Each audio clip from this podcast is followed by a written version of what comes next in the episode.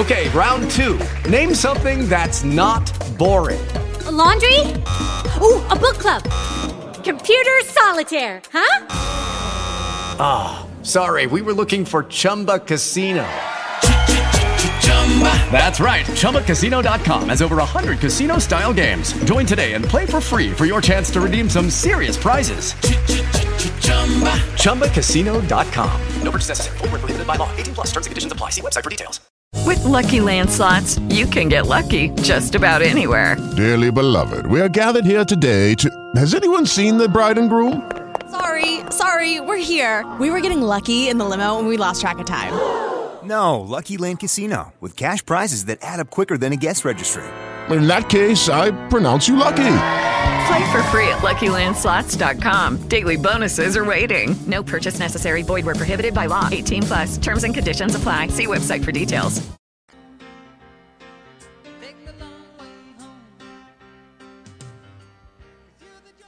KCAA Loma Linda, 1050 AM, 106.5 FM, and now 102.3 FM. Your NBC Sports Radio update starts now.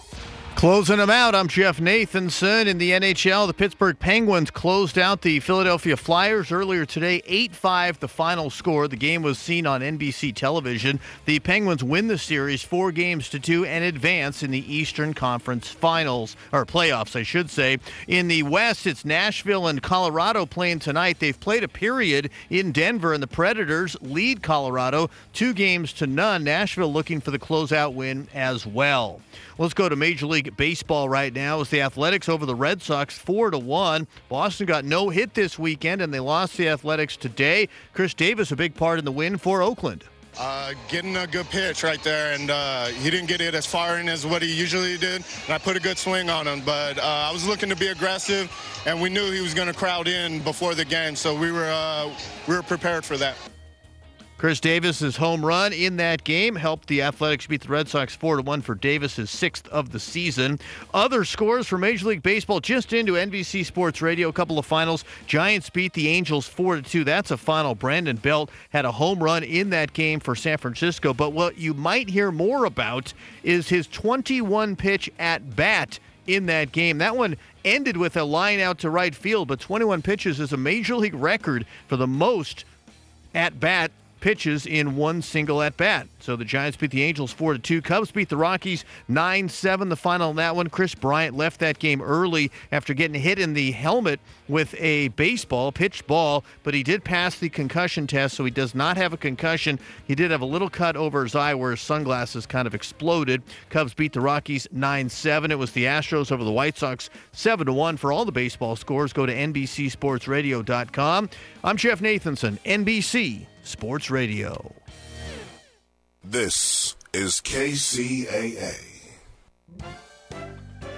It's time to shop in the cool, relaxed comfort of the Tri City Shopping Center in Redlands, conveniently located on the I 10 freeway between the Alabama and Tennessee exits. Bring the kids too and watch them play in the only indoor fun center, High Five Indoor Playground, where parents are welcomed on the playground. Birthday celebrations are encouraged, so make plans for some great fun at the mall.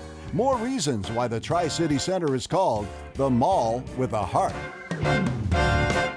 If you're looking for a full or part time sales position and you have radio, TV, or print media experience, KCAA has a great opportunity waiting for you that pays the highest commissions in the market. KCAA is the only station in the IE that broadcasts on three frequencies, so advertisers receive three ads for one low rate. This makes KCAA a must buy for every local business. If you're interested in a sales position with us, email CEO at kcaaradio.com.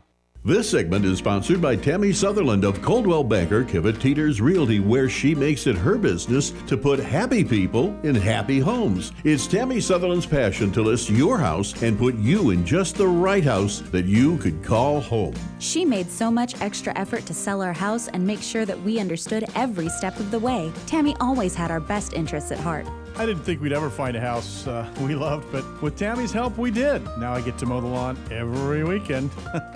but then again, that's why we had kids. Hey, Tyler! Tammy did way more than we ever expected in a real estate agent. Without Tammy, we would still be renting. So if you want your perfect house, contact Tammy Sutherland at Coldwell Banker Kivett Teeters Realty in Yucaipa, across from Yucaipa High School. Whether you're looking to buy or sell, it's homesbytammy.net or on Facebook at facebook.com backslash realtor Tammy Sutherland at 909 556 2094 for realtor Tammy Sutherland, and we thank her for her support. This segment of programming sponsored by Cybertime Network Communications. How's your internet? Feeling boxed in with the high costs of the internet? Ready for a better internet service? Then you're ready for Cybertime. Yes, there's an alternative to those big corporate internet service providers. It's Cybertime Network Communications. Cybertime is so good they provide all the connectivity for this radio station. Crisp, cool, fast, and sleek. Cybertime uses the latest leading edge microwave technology. No wires, no cables, no sharing, and they're able to offer clients a safe, reliable public or private network that fits almost any budget size. And several cities rely on Cybertime's microwave private network for their most critical mission applications. Get connected, stay connected, get smart, get Cybertime. You can Google, text, or call Cybertime Network Communications at 909 795 9559. That's 909 795 9559. KCAA, where every day is a great day.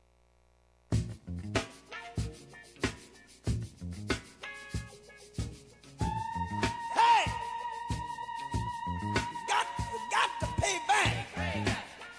Thank you for tuning in to this edition of Justice Watch with attorney Zulu Ali.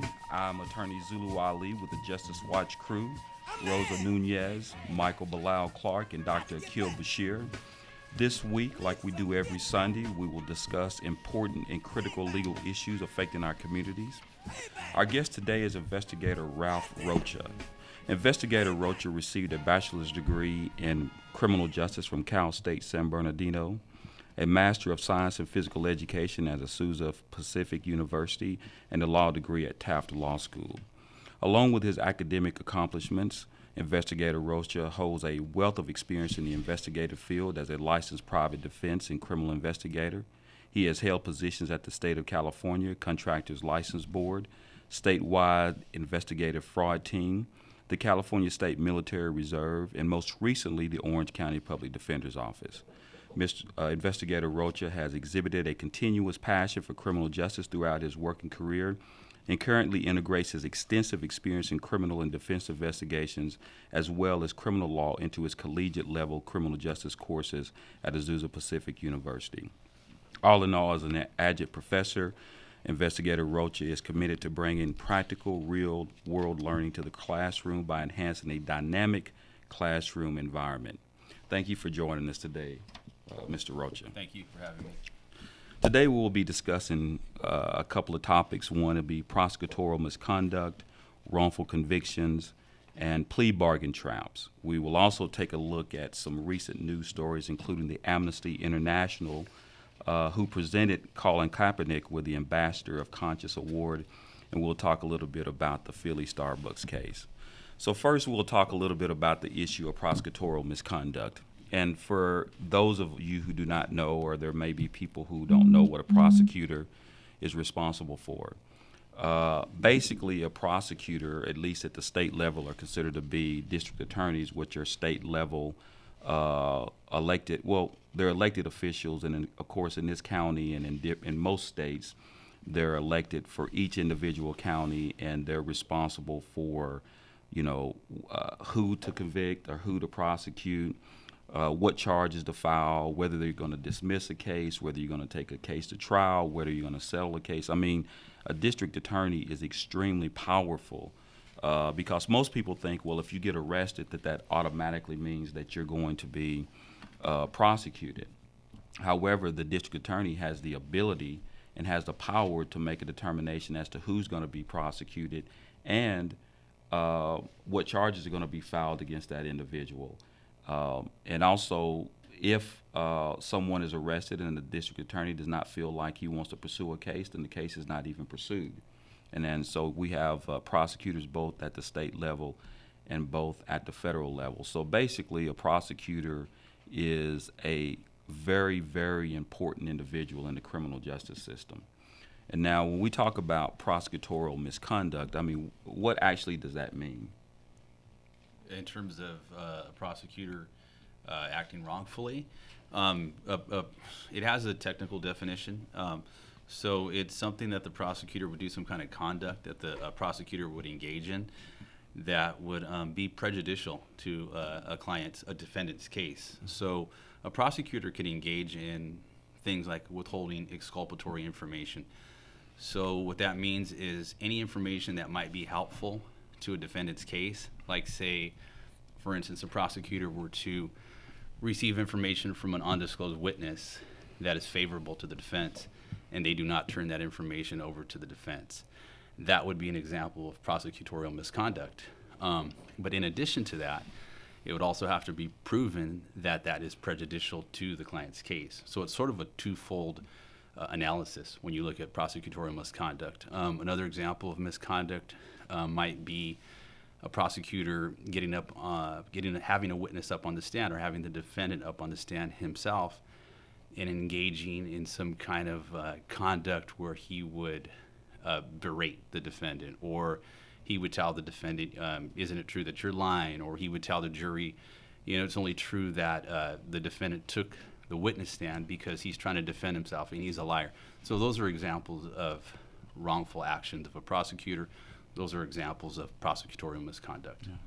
One of the cases that kind of always uh, comes to mind for me, I remember, and I don't know if you guys remember, several years ago, it was the Duke lacrosse team mm-hmm. when they were mm-hmm. basically, uh, I think it might have been a sexual assault case. They were charged mm-hmm. with sexual assault, and uh, throughout the process, it, it, came to light that basically there was uh, evidence that was actually being withheld. Uh, and ultimately, in that particular case, the prosecutor was was actually uh, it was determined that he was engaged in preventing or uh, not disclosing evidence that would have pretty much exonerated all of the individuals that were charged in the case. Um, and uh, that that's kind of a rarity. I don't think that you see prosecutors actually being called out on the carpet like that, or actually being put in a situation where they're actually held accountable for it. Uh, but uh, that's one of the examples that I that I recall as far as the the issues of, of prosecutors being caught. Now, do, in your experience, do you think that prosecutorial misconduct is like a isolated thing, or do you think that is very common? No, I don't think it's an isolated thing at all. I think it's more common than we believe, or that mm-hmm. we want to know, or that uh, then that is what is actually revealed to us. Um, it happens a lot. The uh, Innocence Project uh, did a study, I believe, back in uh, 2010 um, on prosecutorial misconduct, and they found uh, hundreds and hundreds of cases um, just within California alone of prosecutorial misconduct where the prosecutors, um, for the most part, went unpunished. A, a, small percentage of them were reprimanded. Um, and just recently, in 2016, the state did change the law to make it actually a felony um, for prosec- prosecutors to withhold uh, exculpatory evidence, and that that that came down um, from the case of Brady uh, versus Maryland or Maryland versus Brady, where you know what a Brady violation is, obviously. So, um, so no, it's not as isolated at all. Um, as an investigator, I've seen it firsthand. You know, we can talk we can talk about theory or what we've seen in the news, but I've experienced it. I've experienced cases where, um, in when you when you look at the issue of exculpatory information or withholding exculpatory evidence or information, know, like I said before, that being defined as evidence that would be helpful to the defense or negative for the prosecution, um, you look at not only did the prosecutor have knowledge of it, but did the investigation team have knowledge of it, i.e., the police? Right. So I've had cases where, uh, one case in particular in Orange County, where uh, I interviewed a victim, I'm sorry, a witness, and they told me that um, that the person who was in custody wasn't the shooter. They knew who the shooter was, and that they told the police this in a street contact that the police that they had with the police about a week prior, while the police officer never turned that over to the defense. So that's a case. That's also a case of withholding exculpatory information because now you have a defendant or a suspect who's in custody. You have an officer being told by a witness out on the street that it's somebody else, but they don't reveal that. So it's not very isolated at all. I think it happens, like I said, more often than we want to believe.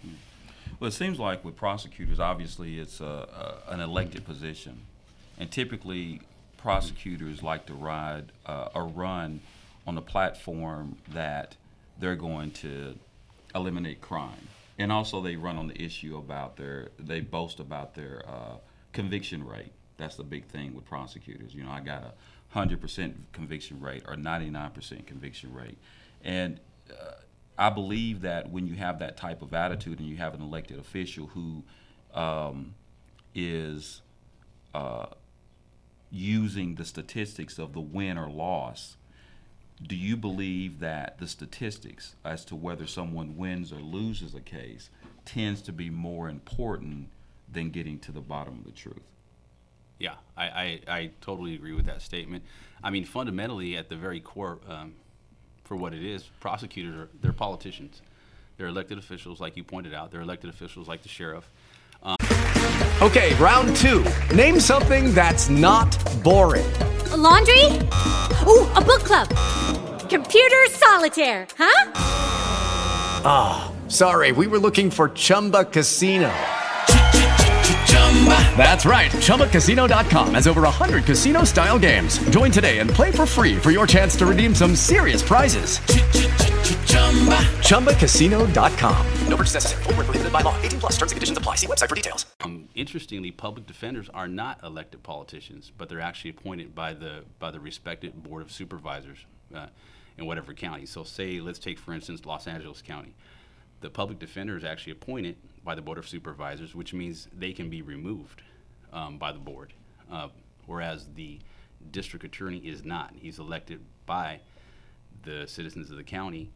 So uh, the, the, there's an issue with accountability there.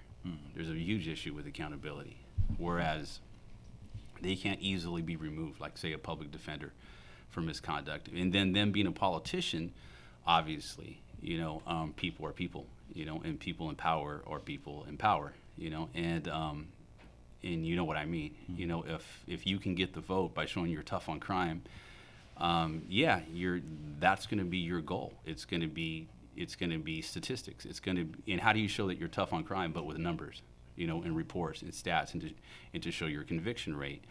Um, and it's it it it it results in um, in injustice a lot of people, especially minorities, um, because they're being prosecuted um, because of policies, not necessarily because of what's just and what's not just, but because of policies that the DA has.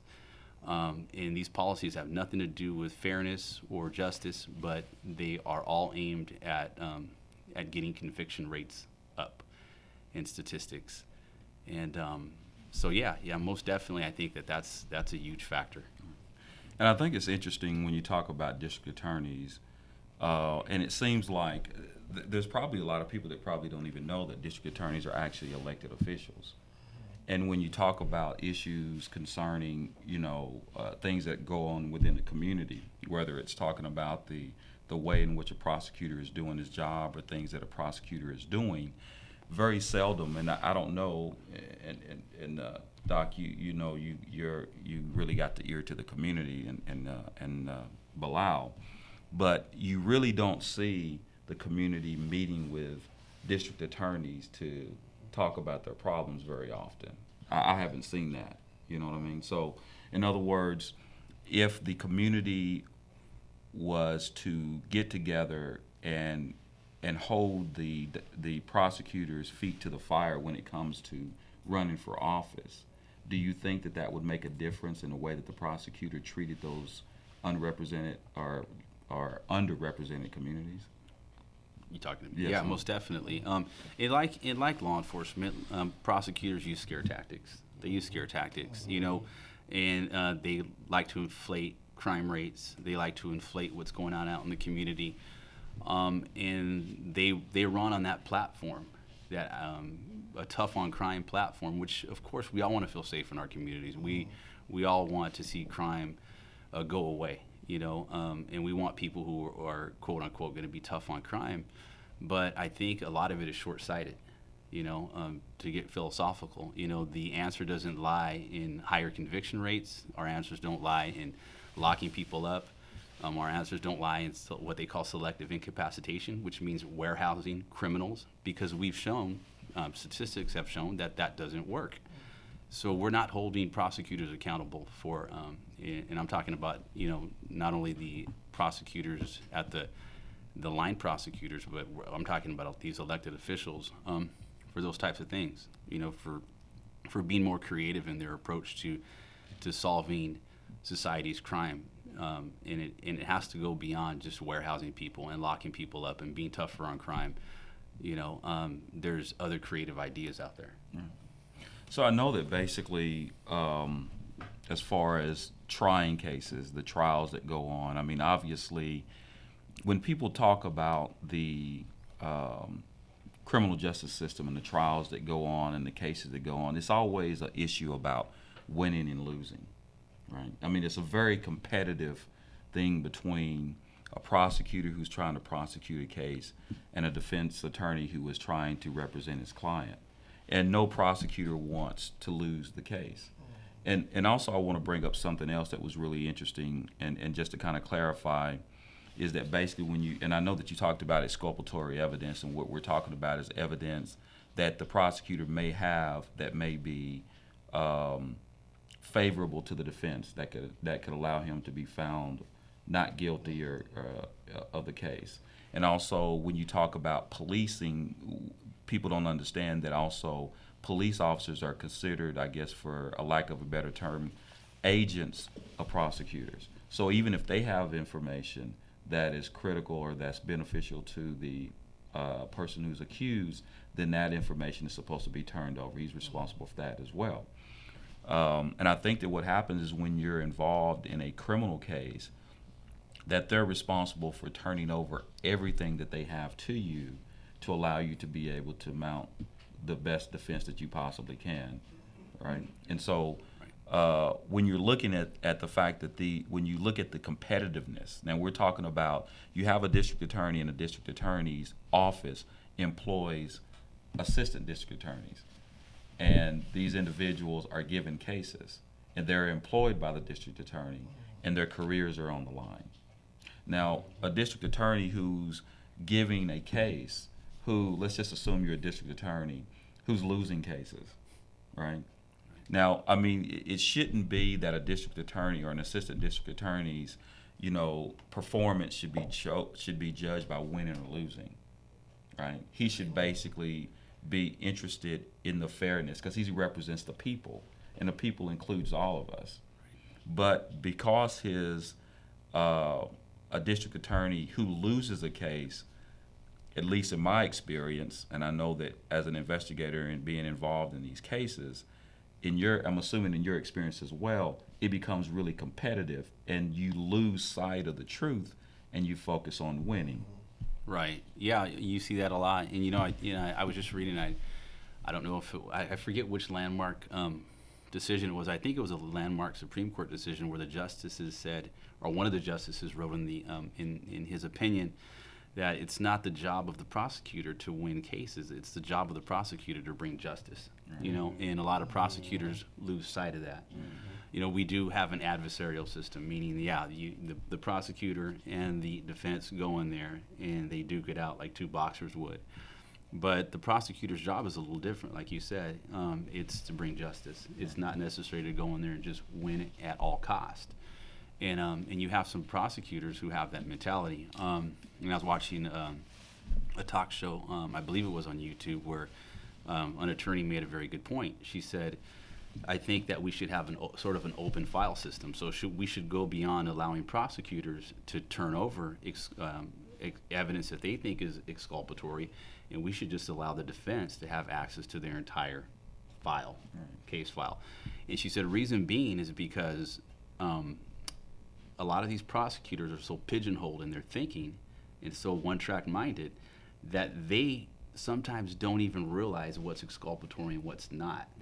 You know, they're just so one track minded. Uh, they want to get this win. And to them, it's just a win. It's a, it's a statistic that they might even lose sight of. Hey, I, maybe this is something that the defense would need to know about or should know about. this could help their case. What really bothers me too um, is a lack of follow up and a lack of the lack of investigation I see in a lot of in a lot of these criminal cases. I've worked cases where guys were exonerated, guys and girls, defendants, um, just based on sloppy investigation. I would go out do a follow up investigation. Um, and find out that none of the stuff that the officer wrote in the report was true, and it could have easily been discovered had the prosecution went and sent their investigators out to do a follow-up investigation. Now you have some poor guy um, in jail. Um, his whole life has been taken from him. Um, his relationships are strained. Uh, he might lose his job. Um, maybe his rent's not getting paid, whatnot, and he's not guilty of anything. You know, he's not. Be, and there's just and there's a sloppiness in, in follow-up and investigation. And what upsets me is that there's no accountability. So when even though the guy's exonerated and he's released from jail, what happens to the prosecution? What what is what is the remedy? What's the consequence? And usually there's no consequence. Right. And, and that kind of leads us into the whole idea when we talk about plea deals. And you know, prosecutors oftentimes tend to be the masters at plea deals. Pigeon, and, and you made a good deal. And, I, and I'll give you an example that, that I'm thinking about. Let's just say that you got a gentleman or someone or a man or a woman that is accused of a criminal act. And let's just assume that as and, and for people who don't know this, when you're accused of a criminal criminal act, typically you're either allowed out on your own recognizance or you're actually given what they call a bail bond, meaning that you have to pay a certain amount of money to get out of jail while you fight your case. If you don't pay the bail, then you stay in jail to fight your case. And so oftentimes what happens is let's just say a person has a $50,000 bond and they're accused of something that they didn't do. And they've been in jail waiting to go back to court for a week. And on Monday, they are going to lose their job. They're going to lose their apartment and their family is struggling. So the DA comes to you and says, mm-hmm. "I'm you, if you plead guilty, I'll let you go home today." And people don't understand that when you fight your case, these cases, especially fa- felony cases, if you're working up the case properly, it takes months and sometimes years to bring these cases to trial. So if you're going to fight the case, are you going to stay in jail for two years fighting a case, or are you going to sign that piece of paper just so that you will get out of jail at that point? And that tends to be something that's very common when it comes to the plea bargain system. I mean, it, it, it's a it's a and then what happens is that they they threaten you. So in other words, they'll say, okay, today the offer is probation. If you don't take the probation today, it comes off the table and we're going to offer you two years. You know, and, and it's kind of like, you know, when you're thinking about that kind of system where you're you're playing games with these numbers, not based upon the fact of whether this individual is innocent or not, but they kind of get you in a point strategically so that they can make you take a plea deal because you're scared of the consequences. Mm-hmm. You know what I mean? Or they'll say, "Well, I'm only charging charging you now. However, if you don't take this deal, then I'm going to add an enhancement." You know, here in California, we got a lot of enhancements. So they'll put the enhancement on you. So now instead of two years, then I'm going to put that 10 year gun enhancement. They didn't see the gun, but uh, they said they think you had a gun. So then I'm going to put a 10 year uh, gun enhancement on you. Now you're looking at, at 12 years if you don't take this two years. And so, I mean, there's really no fairness in that because if, if you don't have the money to fight your case, you're in a bad position.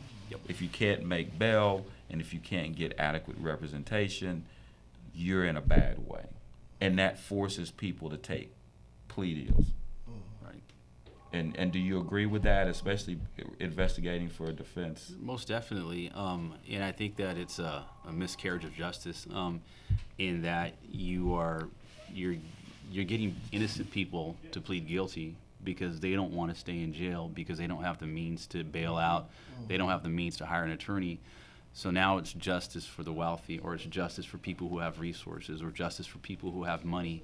But for the indigent, there is no justice. Um, and if and, and we get that all the time, where you, you you know, and it's easy um, for lack of a better word, to mess with people who are indigent on the street, to, to pick up some drug addict or homeless person for some petty violation, to lock them up. Um, that person has no resources. They're, they're, they're going to get a public defender. They're likely not going to be able to bail out. The DA is going to dangle some carrot in front of them and say, hey, look, um, plead out, give us your DNA, plead guilty to this. You'll get three years probation. Uh, you'll get 30 days in jail or some Caltrans or whatever, and, uh, and we'll be done with this case. And maybe this person really believes they have a solid case. Maybe they believe that they're in fact innocent, and, and they very well might be. But because of that type of pressure, and it, it doesn't always have to be that extreme. Um, th- there's good people who are just working people who don't have means, people who um, are working class people who they just can't pay that 10% bail or whatever that amount is.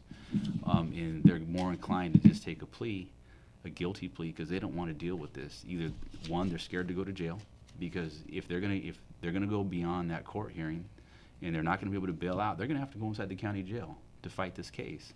A lot of people are just afraid to go there, you know. Um, and so, what is it? Get out today and plead guilty, or go fight your case from behind the walls of the county jail, you know. So, does innocence really matter anymore? I mean, the whole stigma of actually, uh, you know, I, I think that people underestimate the significance of actually just being charged with a crime and not actually being convicted. And and when I, and the reason why I say that is because once you're charged with that crime, in and of itself, there's, it's punitive in and of itself. It's punitive even without being convicted of the crime. You're still being punished to the extent With Lucky Land slots, you can get lucky just about anywhere. Dearly beloved, we are gathered here today to. Has anyone seen the bride and groom? Sorry, sorry, we're here. We were getting lucky in the limo and we lost track of time. No, LuckyLand Casino, with cash prizes that add up quicker than a guest registry. In that case, I pronounce you lucky. Play for free at LuckyLandSlots.com. Daily bonuses are waiting. No purchase necessary. Void where prohibited by law. 18 plus. Terms and conditions apply. See website for details. where, um, and it could be completely unjust, and, and it could be one person's word against another person. And you're arrested and you go through this process. And you can imagine that, and when you talk about the Innocence Project, what is, what is important, and I think you probably have more statistics on this, when people are, uh, what is the percentage of individuals who actually end up pleading guilty that actually end up being found innocent later on? Yeah, you understand the question? Right, right, right, right, right. Um, I don't have that statistic, but I know it's I know it's there. I know it's in it's in the um, it's in the literature and it's in their studies. Um, but that that happens quite often. Um, and um, I don't know if you. Yeah, I think the I think actually the uh, if I'm not mistaken, I mean I know it's really high. I'm going to say that it's either closer to the 50% rate. So in other words, when you're looking at individuals who actually end up pleading guilty and going to jail, and through DNA, through the Innocence Projects, and and other, you know, uh, reasons, are end up you end up finding that this person is innocent. I mean that's significant. Yes. I mean, when you're talking about the, the numbers are anywhere between 30 to 50 percent, I believe, depending on what study you're looking at. But if you're looking at those kind of numbers where an individual literally takes a deal, pleads guilty, goes to prison, and you find, and, and, and we're talking about to the extent of where we found that there's a significant number of false confessions, you know. Um, I mean, it, it, it's, it's, it's crazy when you think about the fact that once you get charged with a crime, that the it, the the deck is stacked against you, and it shouldn't be that way. A person should be feel comfortable that if you're accused of a crime, that basically the evidence against you is at least really significant. And I know that in, in the state of California, when you're charged with a felony, and in some cases they have what they call the uh, uh, grand juries, where you get indictments or you get a uh, an information from a preliminary hearing where they say that there has to be some sort of probable cause, and the threshold is so low that it's just unbelievable that one person can just say you did something and destroy your life, and what you have to go through in order to exonerate yourself is grueling and it ruins you even the entire process. You know what I mean? And so, I mean, I don't know what the answer is. I mean, I know that we talked about accountability and and and changing, uh, you know, what how we deal with it. I mean, my my thing, I'm looking more towards making sure that the communities understand that you have a right to vote for these district attorneys. And that basically you're going to have to really start holding these prosecutors, they're holding their feet to the fire. If they're going to, if they're in your communities, just like, you know, it, these other uh, public officials, prosecutors tend to kind of like slip under the, you know, under the the radar.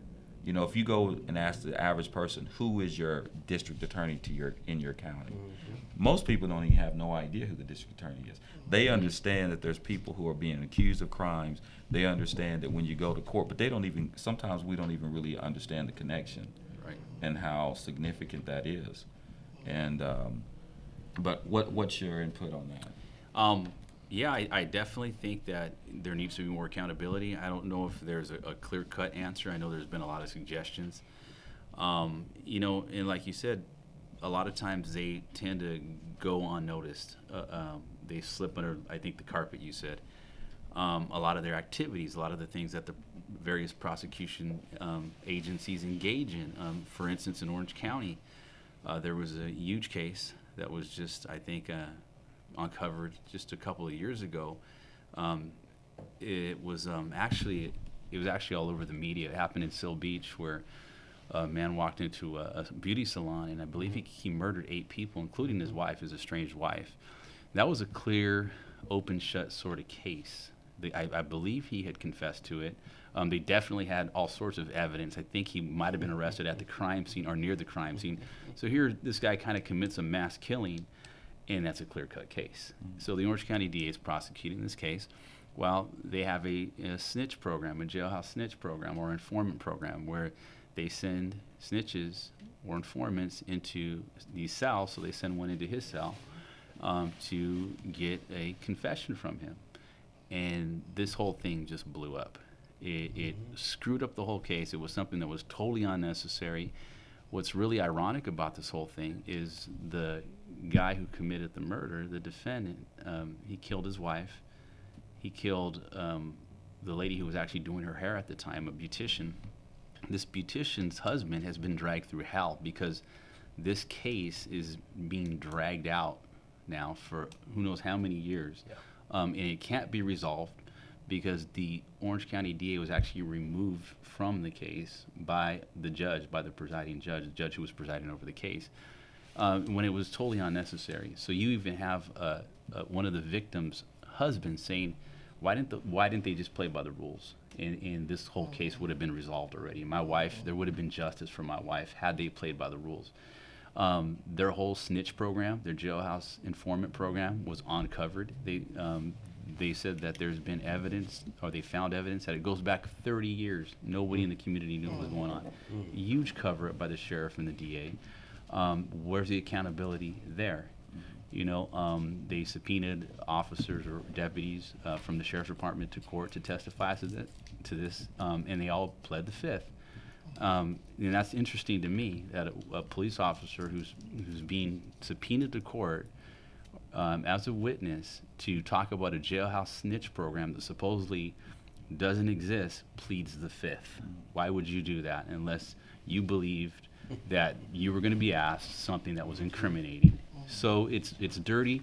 People don't realize it. People don't realize that that there's a lot of stuff going out there, going on out there in the system um, that is not okay. You know, and it's it's not just. It's not fair, and um, and they like to paint a pretty picture when they run for when they run for uh, their office, when they run for politics, when they run for DA, when they run for sheriff with their ads that they're tough on crime, they're this, they're that. But um, but it goes a lot deeper. It goes a lot deeper than that. Absolutely. And I think it's a, a public duty um, that we as individuals, like you say, um, know exactly who it is that we actually voting into office. You know, uh, you know, bottom line, it comes down to us. We, we we play a role in this as well. You know, you, you bring a person up, you you have them run for office. A lot of times we just take in consideration what we read on paper. We don't do the research for ourselves. We just say we hear someone say, "Oh, I think this person is good," and we just go along with whoever you know suggested this person would be good, and we, we check the ballot, you know, or we check the box, and you know, um, it, it's been a situation that's been going on for this long, and I don't think any law, because you said a law that was just passed, you know, that would make them accountable. I mean, but how far would that go? You know, especially with a public official. You know, it's um, and then the statistics. You know, I was just reading the statistics on that, saying out of 2.2 million American, two two million of them is plea bargain cases. 20,000 of them is basically, you know, taking a plea bargain, you know, not even, uh, they wasn't even convicted of anything. I mean, they wasn't, um, they wasn't, um, uh, the 20,000 just took the plea bargain just, you know, just to get by. Just to, Survival. yes, just to survive. So they won't get that life sentence or they won't get that, you know, be away from home that long, you know. So, like you say, I think, you know, when it comes down to um, individuals not being financially capable of, you know, you know, getting an attorney or, you know, that indigent, um, that they just basically jump on board, snatch that plea bargain, you know, do the time and get out of jail. You know, so. That's right. What do you think about that, Doc? Well, you know, when you look at marginalized communities, there's a lot of things that have to be considered. Most marginalized communities, the individuals in those communities are trying to survive at all costs. So many of them don't even vote because of the simple fact that uh, uh, two jobs, three jobs. Sometimes the father is not in the house because of the uh, incarceration. The mother's trying to hold down the family. So when it comes to really having the time to consider who your DA is, that's at the bottom of the agenda. And uh, I think what has to happen, and this is why individuals like both of you, from the legal perspective, are so important. There's got to be upfront thinking. We've got to do strategic planning to where we can inform, even though they might not be able to navigate the system. At least if they have an understanding of how the system operates, they'll be able to take some proactive steps if they're caught in uh, in in the legal system or their children are caught in the legal system. Because when you think about it, it's a crisis situation. If I'm going to work two jobs, three jobs, my son, my daughter gets popped. At the end of the day, most people in the community don't have an iota of an idea of what to do. So they're led by what the court system uh, thinks, and unfortunately, so many people think the court system is a fair system. And the way they express when you go to court, uh, you'll hear the uh, the prosecutor and the, the defense attorney. They'll sit there and they'll basically paint a picture that we will do A, B, C, and this is going to be the best thing for you, and this is the way everything is going to work out. Trust us, and then they end up in a situation that you guys so eloquently expressed. I mean, I'm, I was sitting here reading some, um, the, the statistics that you get, that you've given me, Rosa, where it talked about that more than 200 people have been wrongfully convicted of murder, rape, or serious offenses since 1989. This is just in the state of California. Mm-hmm. I mean, and that's 200 people. I mean, you, and, and we're talking about the, the, the what's really disturbing about those kind of case about this statistic is if you think a murder and a rape as you know as obviously carry you know very lengthy sentences but it's because of innocence projects and places like that they can mm-hmm. use dna to mm-hmm. get this is just the people that they've been able to use the mm-hmm. dna however as you know there's a lot of cases where like assaults you know and different type of uh, crimes that aren't necessarily where dna may not even be come into play like even drug offenses Right. and other offenses like that, where if you're convicted, the the likelihood of you being exonerated if you're convicted unjustly is huge. You see what I mean? And so th- the numbers have to be significantly larger than 200 people that are actually convicted of these crimes unjustly, and that's that's disturbing. That's that's extremely disturbing. And so you have to ask yourself this question, and, and, and I mean the listening public and has to really think about that. That it's easy for you to be accused Yes, it of a is. crime that you did not commit. Boy. Right? Yes, it is. Yeah. Well, if I may say, I mean, it's so easy that there's, you know, 60 out of 630,000 people that are in jail today, 430,000 of them, 70%, are in pretrial deten- detention for, you know, things that they didn't commit or they were stopped for a minor misdemeanor. Right. So that to me is really exasperating because it's kind of like we have to reach these boiling points and we go back to the death of Eric Gardner, Michael Brown, and mm-hmm. we were talking about last week of Stephon Clark for us to kind of realize the the the, the you know the the seriousness of these issues. So to me, it's it's truly you know impactful that we're actually talking about this stuff because it's happening in our communities, and it's truly um, important for us to empower our communities to kind of come out and realize that yes, there is a public defender. There's people that you can elect. There's people that you can you know have a vote for, and to also understand the the the the backgrounds that these individuals are coming from because like you know um, mr bashir just mentioned it is hard for these people to kind of engage sometimes. So i guess my question is you know kind of how how can we bring these people into you know out of their homes and and and have them get involved in this process of you know electing their individuals and being more active in that aspect and also how can we engage and create more accountability Right. for you know our government officials to kind of you know really uh, advocate for those individuals whom they say they are going to kind of represent in Congress or in the legislative field or anywhere that they are. So.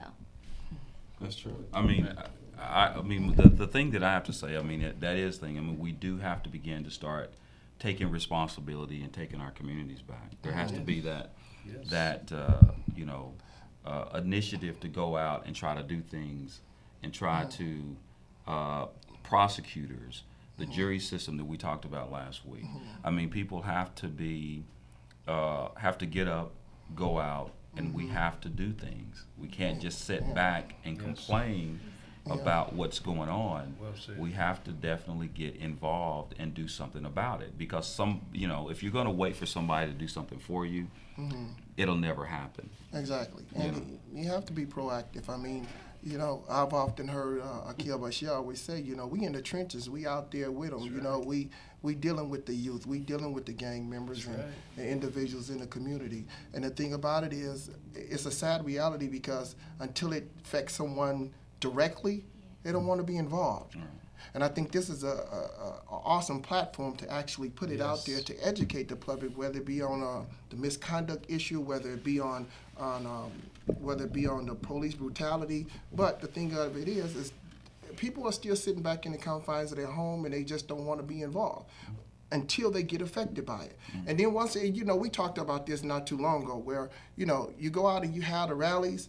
And then you don't see no rallies no more until the next, you know, police shooting, you know, and, and, and it's a shame, you know. And you ask the question, how can, you know, we get people more involved? I mean, we've been talking for years, you know. Mm-hmm. I mean, we've been talking about this for years, and I, I you know, it's it's kind of it's kind of heartening when you sit up here and you talk and you talk and you wonder when is, you know, when people gonna really, you know, take heed to what's going on, you know. Yeah. Yeah. There has to be a lot more pro- proactiveness in the community. I That's for was sure. I was looking at uh, I, think, I think it was an article I read, um, and uh, somebody whoever wrote this article said that 10% of the state budget goes um, on prison funding, funding the prisons, and seven percent goes on education. Mhm. So that's a three percent difference there, and um, and it just I I can't. I can't forget this article I read. I, I took a class when I was an undergrad at Cal State Fullerton, and um, it was a criminal justice course. And the professor said, "You guys are all criminal justice students. I'm going to get you into the library, and you're going to start reading scholarly articles. I'm going to show you guys how to look at this research." So he goes, "Pick any random scholarly article in the criminal justice section and read it." And it's these things are like boring. They look scientific, and I mean, I actually wrote a thesis, a master's thesis, so I, I, I learned how to write like this later on in life. But at the time, I was 22 years old, and I'm thinking, what is this crap? Um, but it was really interesting because the, the article I chose that I selected was uh, had to do with the correlation between education and recidivism. Mm. And the, they did Mm. this big study, and they found as education went up, recidivism went down for these individuals. Mhm. So, say for instance, um, and I, I guess they tracked all these people who had either been convicted, had been in prison, or whatever. Um, the ones who had earned, say, high school diplomas, it was like maybe 50% of them went back to jail. The ones who earned AA degrees, it went down to like 30%. The ones who earned bachelor's degrees, it was like 15%. The ones who earned graduate degrees, master's, doctorates, it was almost negligible. So as education went up for these individuals, crime or their recidivism rates, their re- reoffending went down. And so what does that tell us? I mean, scientifically, that's a scientific study that t- that tells us. I'm not saying education is the answer for everybody, but it's one thing that works. So why aren't we focusing on things like that? But you know, that's the, that's a very excellent point you bring up, Ralph, because what education does, it provides additional options. And see, this is what happens time and time again. If I don't have options, what we talked about last week, I'm going to go with those things that are placed before me. You know, mm-hmm. in our community, and Mike, you said it so well, we have too many volunteer victims. We have to stop that mentality. We have to change that mentality. People think uh, they want to get motivated, and so when they get motivated, they're going to take action. But it's actually the other way around. Action is what in, is indicative of motivation coming. The action comes first, and then the motivation comes. We sit back too often, and we wait for somebody to define the reality in which we operate from, and that's what community ownership is. It's mandated that we have to, if we're going to own our communities, we have to search out knowledge. We have to search out that uh, that component that is going to move us in a self-defining direction, and we don't do that enough. And that is something that we have to uh, instill back in our communities. Nobody owes you anything moving forward. Look, I love my communities to death. I'm in the streets every day, but at the same token, what really bothers me is the handicapping of the individuals in the community, feeling that they cannot uh, become self-determinant in leading their own direction. We have to change that mindset. Absolutely. That's that's really important. We definitely have to begin to start making uh, some sort of sacrifice, and sometimes the sacrifices, I mean, voting, Mhm. or going to jury duty. Mhm. I mean, and and being involved, you know. And so, you know, we have to continue to go back to the state of being proactive, Yes. and not reactive. Mhm. You know, I mean, and I think that we get comfortable, and until it affects someone in our homes or someone we know personally, then we don't want to do anything. And and you know, and and that's something that um, if we don't change that, then they're not going to change it for us. It's going to continue to be the, the Mhm. same way. Do, do you think we do we think we actually look for a leader to actually be out in the forefront to kind of guide us or give us some type of direction? That's why we sit back because Yeah. there's no one out in the forefront. Yes, that's exactly why. I mean, you know, I- I've heard. I remember I had a. Uh, I'm going to tell this story. I don't know if I should tell the story, but anyway, I have a, um, a Facebook page that has my law office Mhm. thing on it, and there's been at least two responses where the person says, "What has he done? I don't know him.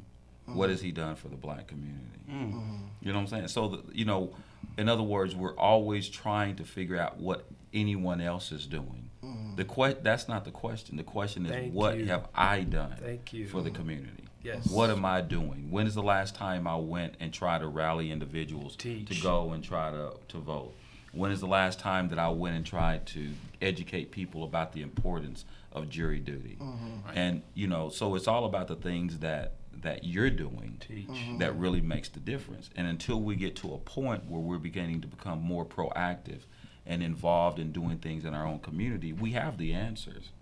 And we can't depend on someone else to lead us Mhm. out of it. You have to depend, you know, on yourself Well said. uh, to try to, to, to make these differences and to get involved. And it, it, it involves more than just putting something on Facebook or Instagram or Mhm. something like that. You have to get up, you have to go out, you have to, to do something and stop. As, as Doc always say, you can't always be the victim. You have to go out and you have to make moves. You have to do things. You have to be involved, and it takes more than just an emotion. Yes. You know, the emotional response of of um, protesting, and then as soon as you know, it's like you tear up stuff, and then as soon as that's over, then you don't hear anything else, and then it happens again, and then it happens again, and it's happening again. I mean, it's you know, there's solutions out there, and we need to rally those who are concerned in our communities and those who aren't in our communities that are concerned uh, to get involved and stuff like that. And, and and speaking of that, I think that we talked about earlier about uh, Colin Kaepernick. I think you had something on Colin Kaepernick. What what happened recently with him? So um, recently, he was awarded um, uh, an award for the Ambassador of Conscience Award on Saturday for through um, Amnesty International. So it says the Ambassador of Conscience Award celebrates the spirit of activism and exceptional courage. Um, and since Ka- Kaepernick is an athlete who is now widely recognized for his activism because of his refusal to ignore or accept racial discrimination. So basically, he was given an award for kind of standing up for his beliefs in the NFL. So, yeah. So, and we're, we're talking about trying to be active, and I mean, you know, everybody. Colin Kaepernick has been a big a big subject of, of, of debate um, for a long time about the fact. I mean, of course, they attacked his patriotism because he refused um, to to not stand for the for the for the flag. And and I've always been the type of person who believed that. Um, I mean, it's about the message. I think more than his actions. Like, for example, let's just say that Tom Brady decided he wanted to take a knee because he was concerned with, let's just say, uh, our support for law enforcement officers. So he takes a knee. He says, "Our country, I don't believe that we support law enforcement officers the way that they do." I wouldn't have a problem with it. Yeah, You know what I mean? I mean, I, I mean, I would. I mean, I would. I would respect his right to to do that. Well, it's just like the Riverside police officers who killed Tyisha Miller shaving their heads. Yeah. Years ago, and I, and I don't think a whole lot of people remember that Good case. point. But they did. Um, the white officers who killed her shaved their heads in in solidarity, and they had every right to do that. That was their constitutional right to do that. And I told my students that the other day in class. One of them said, "Trump this, Trump that," and I said, "You have every right to say that." I said, just like um, the opposing side does, and I think that um, that we do have to respect each other's views. But, but yeah, I mean, it's it's um, people get so inflamed because they're they're small-minded, you know, and they see things from their perspective, and whenever a, a different perspective is thrown at them, uh, they they just can't tolerate it, you know, and uh, and and so you know, um, another thing I was going to say is, as we're talking about these issues, a lot of them are are the social issues are, are kind of the are kind of where everything kind of flows from. You know, it's like Mhm. it's like the biblical story of Cain and Abel. You know, Cain said, "Am I my brother's keeper?" Of course you are. You are your brother's keeper. You know, and I think uh, until we start to realize that in society, that yeah, you know, you you are to you are to you know care for the community. You're, you're you have an obligation. You're a member of society. You're a member of community. Don't wait for somebody else to rally, to stand up, to address these issues. Why don't you do it? You know, you organize something. You go out there and spread the word. You know, um, we. I think there has to be some some sort of personal um, conviction that we have uh, of, of obligation to address these issues.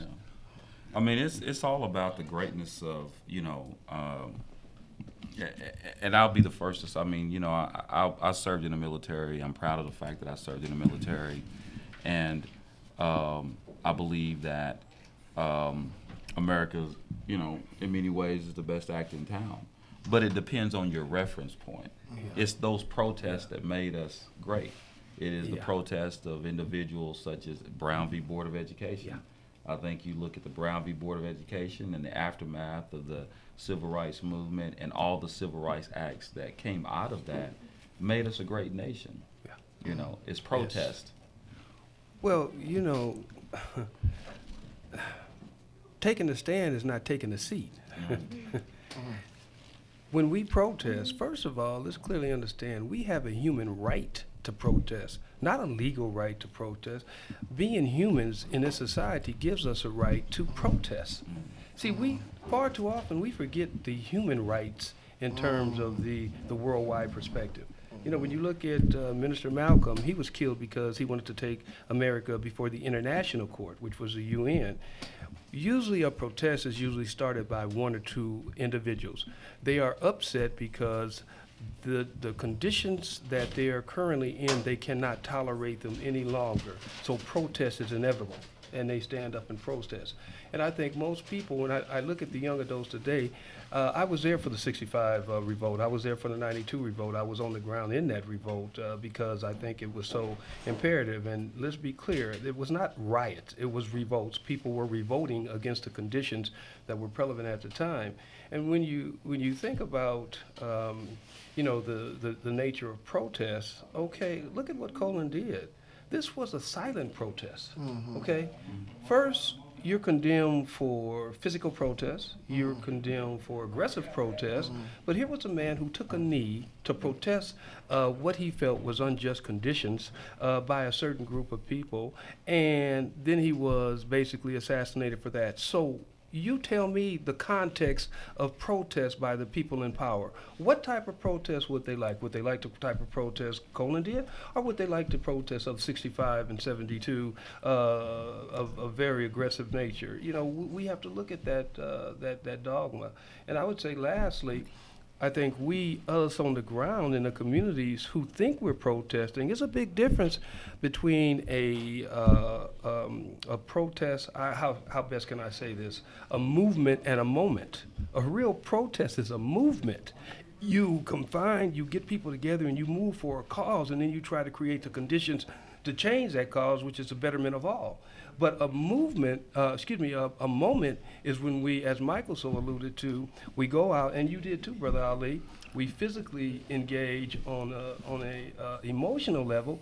We feel good, we rant and rave, and then we go back. There's no plan of action. There's no strategic structure in place. There's no uh, infrastructure to move us in a direction. That's useless. Yeah.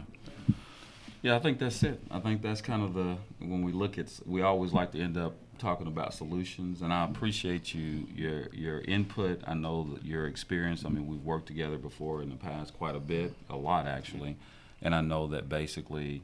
Uh, we talk about prosecutors. We want to encourage our people to find out who your prosecutor is, who your DA is, get involved, do what you you know what you need to do uh, to to hold these these individuals accountable. And so uh, I guess that's it for this edition. We've run out of time, I believe. Again, thank you again for Investigator Rocha. Thank you for having me. And uh, uh, my team, uh, Rosa Nunez, Michael Bilal Clark, and Dr. Akil Bashir. Thank you for joining us for this edition of Justice Watch with Zulu Ali. I'm Zulu Ali, and we'll see you next week. Same time, same place, same channel. Good evening.